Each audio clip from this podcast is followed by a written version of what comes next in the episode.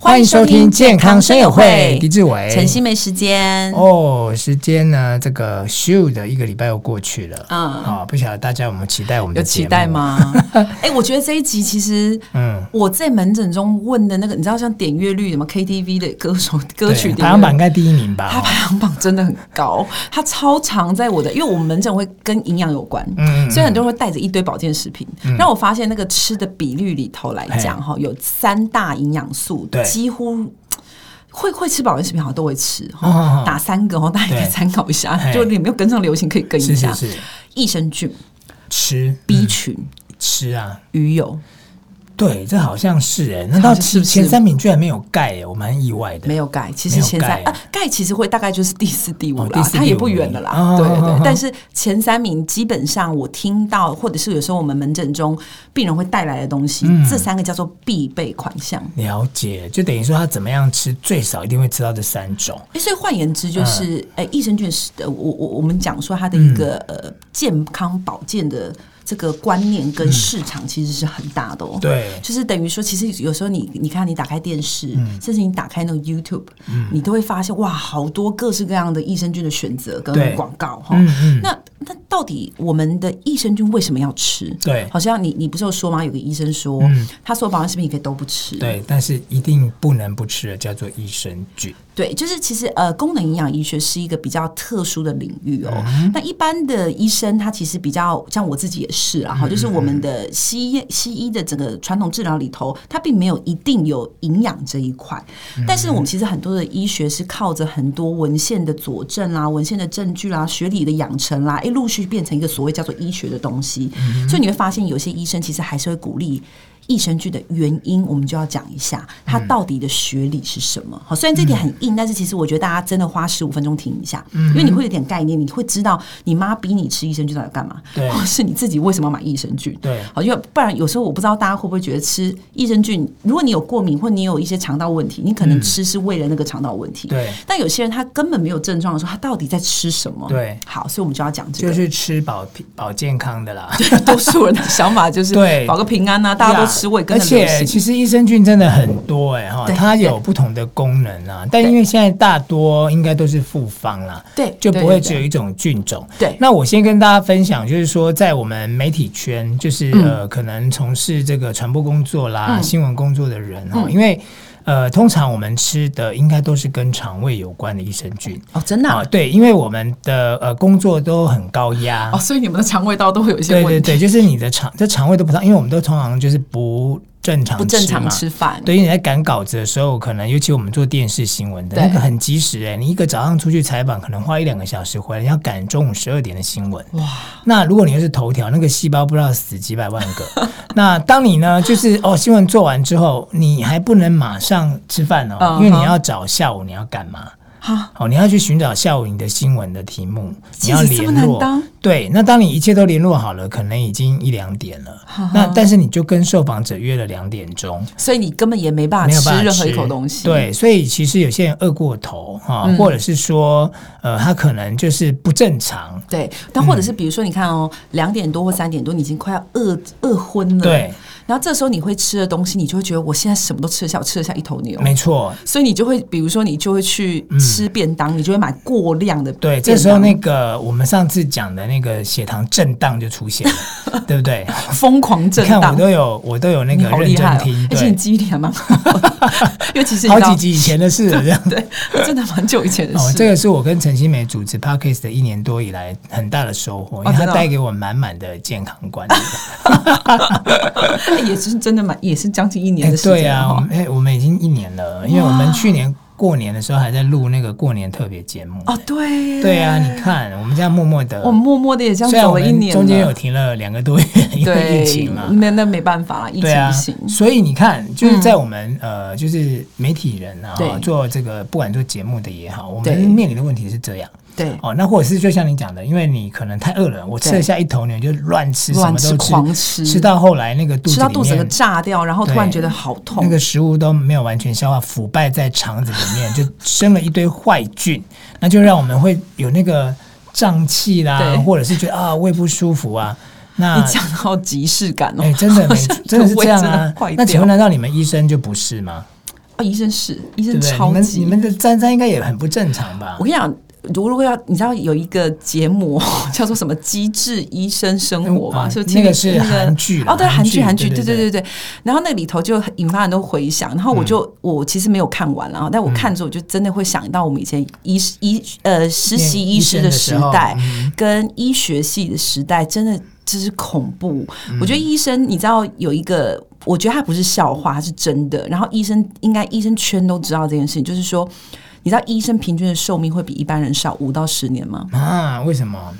所以啊你 太看高我 压看了，我是一不天是？少一天，没有啦，就是就是因为我们其实所以你要退休了，是 不是？提早为了你的生命，对我的生命完，好了，我现在还好，我现在很重视嗯嗯。但我要讲的是说，就是医生其实真的都在卖命，你知道嗯吗？我以前在实习的时候啊，你知道医生会以自己可以快速吃完一个便当感到很自豪，嗯就觉得这是个基本配备。哎呦，难怪我看姜昆俊吃便当吃好快你，会觉得他在讲这句话的时候很自豪，真的哎，是不是？他就就就你这个饭吃那么慢，对，他是自豪的，对嗯对不对？真的很多外科医生，你知道，我记得我们以前在，诶，可是其实是一嗯种互相啊啦。我觉得它是一个，它其实是个很正面的事情，只是对最后这个正面会影响到每一个这个医护人员的健康哈、我记得我们以前在实习，或者是在以前我在当，因为加一科要去各科 run 哦、我们那时候就会常去外科。那你知道，有时候外科会有那种叫马拉松的刀，什么叫马拉松的刀？比如说心外。心脏外科，他们要接一个心脏的什么血管，或者是有一些很大型的手术，癌症手术，那个手术一次跑起来，它可以跑到十二个小时，甚至隔天。嗯，那这个时候其实你要知道，我们在这个 table 就是在这个手术台上，就是只有可能三个或五个人。嗯，那这三个五个人，像我们，我们还算是不重要的，我们都是帮忙拉钩，就是在旁边帮忙把那个视野可以让主治主开刀医生看得比较清楚。但你想想看，如果是主带开刀医师，这十三个小时里头，他一下刀。就是他还是要吃饭，还是要喝水，还是要上厕所嘛。他一下刀的时候，这个这个主台上的怎么办？嗯，对吧？如果你是那个医生，你的心境一定是这样嘛？就是我我现在开到一个重要的时刻，但是我已经快要饿昏了，我总是要去吃饭。我已经开了七个小时，我已经开了十二个小时，我总是要吃点东西，我虽然要上个厕所。这时候呢，他就想要用最快的速度完成他不要不需要浪费的时间。所以我们曾经像比如说我们在中午吃便当的时候，我觉得蛮有趣的。那些学长啊，他们都会对学弟妹很好，就说你慢慢吃。然后呢，你会比他还要早就下去吃午饭，但是你会觉得你有压力，所以你已经觉得你十分钟吃完够快了。可是你每次终于回到上面的时候，他们早就已经在上面了，对。所以你完全无法想象他巧巧的把便当拿上去，手术门口外面已经刻完了。没有，他们真的超级快，然后你会觉得他们就是。其实现在想想觉得很可怕，就是觉得他们的生活很很很可怕。那你就想是不是说外科没有？好，我们在讲急诊，急诊更可怕。急诊其实呃，医生的值班时间，当然每个医院不一样了哈。我当时在的这个几个急诊室待的单位，他们的值班起跳，因为一天二十四小时，他们就分两班，所以一个人就会是十二个早班，早八到晚八，另一个就是晚八到隔天早上八点。好，那这个中间通常就会隔了一餐到两餐，对吧？通常只会隔一餐，就是午餐或晚餐或白天的早餐。呃，晚上那个不算，但是中午早上的时间，通常那急诊室是超级可怕的。中午的吃饭就在考验每个人的人性了，因为每一个人他的工作量都是非常非常的大，所以呢，当你晚五分钟其实也不是不行，但是当你看到你身边的人、每一个人拿着便当进去不讲话，只花了三分钟时间就出来的时候，你压力就会超大。所以我那时候在急诊室，甚至在内科，其实有时候也是哈，内科外，它是说实话，每个科都是，对，基本上你就会养成一种能力，就是便当不管再大再小，它平均的吃饭时间就是十分钟内。嗯，然后呢，五分钟大概就是基本配备。嗯，所以基本上你仔细算，你根本没有在咀嚼，你就是把所有东西想办法塞进肚子里头，让你的肚子觉得是满的，要结束。嗯，所以我那时候其实很长，我我那时候其实胃的状况非常非常不好。我曾经还有一次就是呃挂急诊，然后后来去肠胃科治疗一段时间，因为是没有到胃溃疡啊，就是胃消化跟胃有一点轻度的发炎。所以其实呃有一些高压的单位，像你们的这个记者媒体圈啦、医生圈，我相信还有很多单位也是啦哈、他们在高压的状况下，可能都会养成你胃肠胃道长久的不好。嗯，所以肠胃道其实是我觉得蛮多人都需要正视的议题。对，所以呃，因为像我们常常听到嘛，哈、对就是说呃，有很多的益生菌的菌种，对对对啊、对比方说像呃，你们女生生完小孩嘛，对因为宝宝喝母奶嘛，对那乳母乳里面就有什么原生菌啊，哦就是 OK，那种呃，就是人人体。你从母奶里面就可以。 OK，可以看起来喝你到有认真研哎，究。有有有，因为因为没有，因为我们曾经有做过一次这样子的卫教内容、啊。 OK，嗯新妹嗯你记不记得？嗯我记得对我记得所以呃，那时候就是跟那个新妹也有讨论过这个对议题。对，哦，那我个人是还蛮重视养生这件事，嗯因 为我很怕死，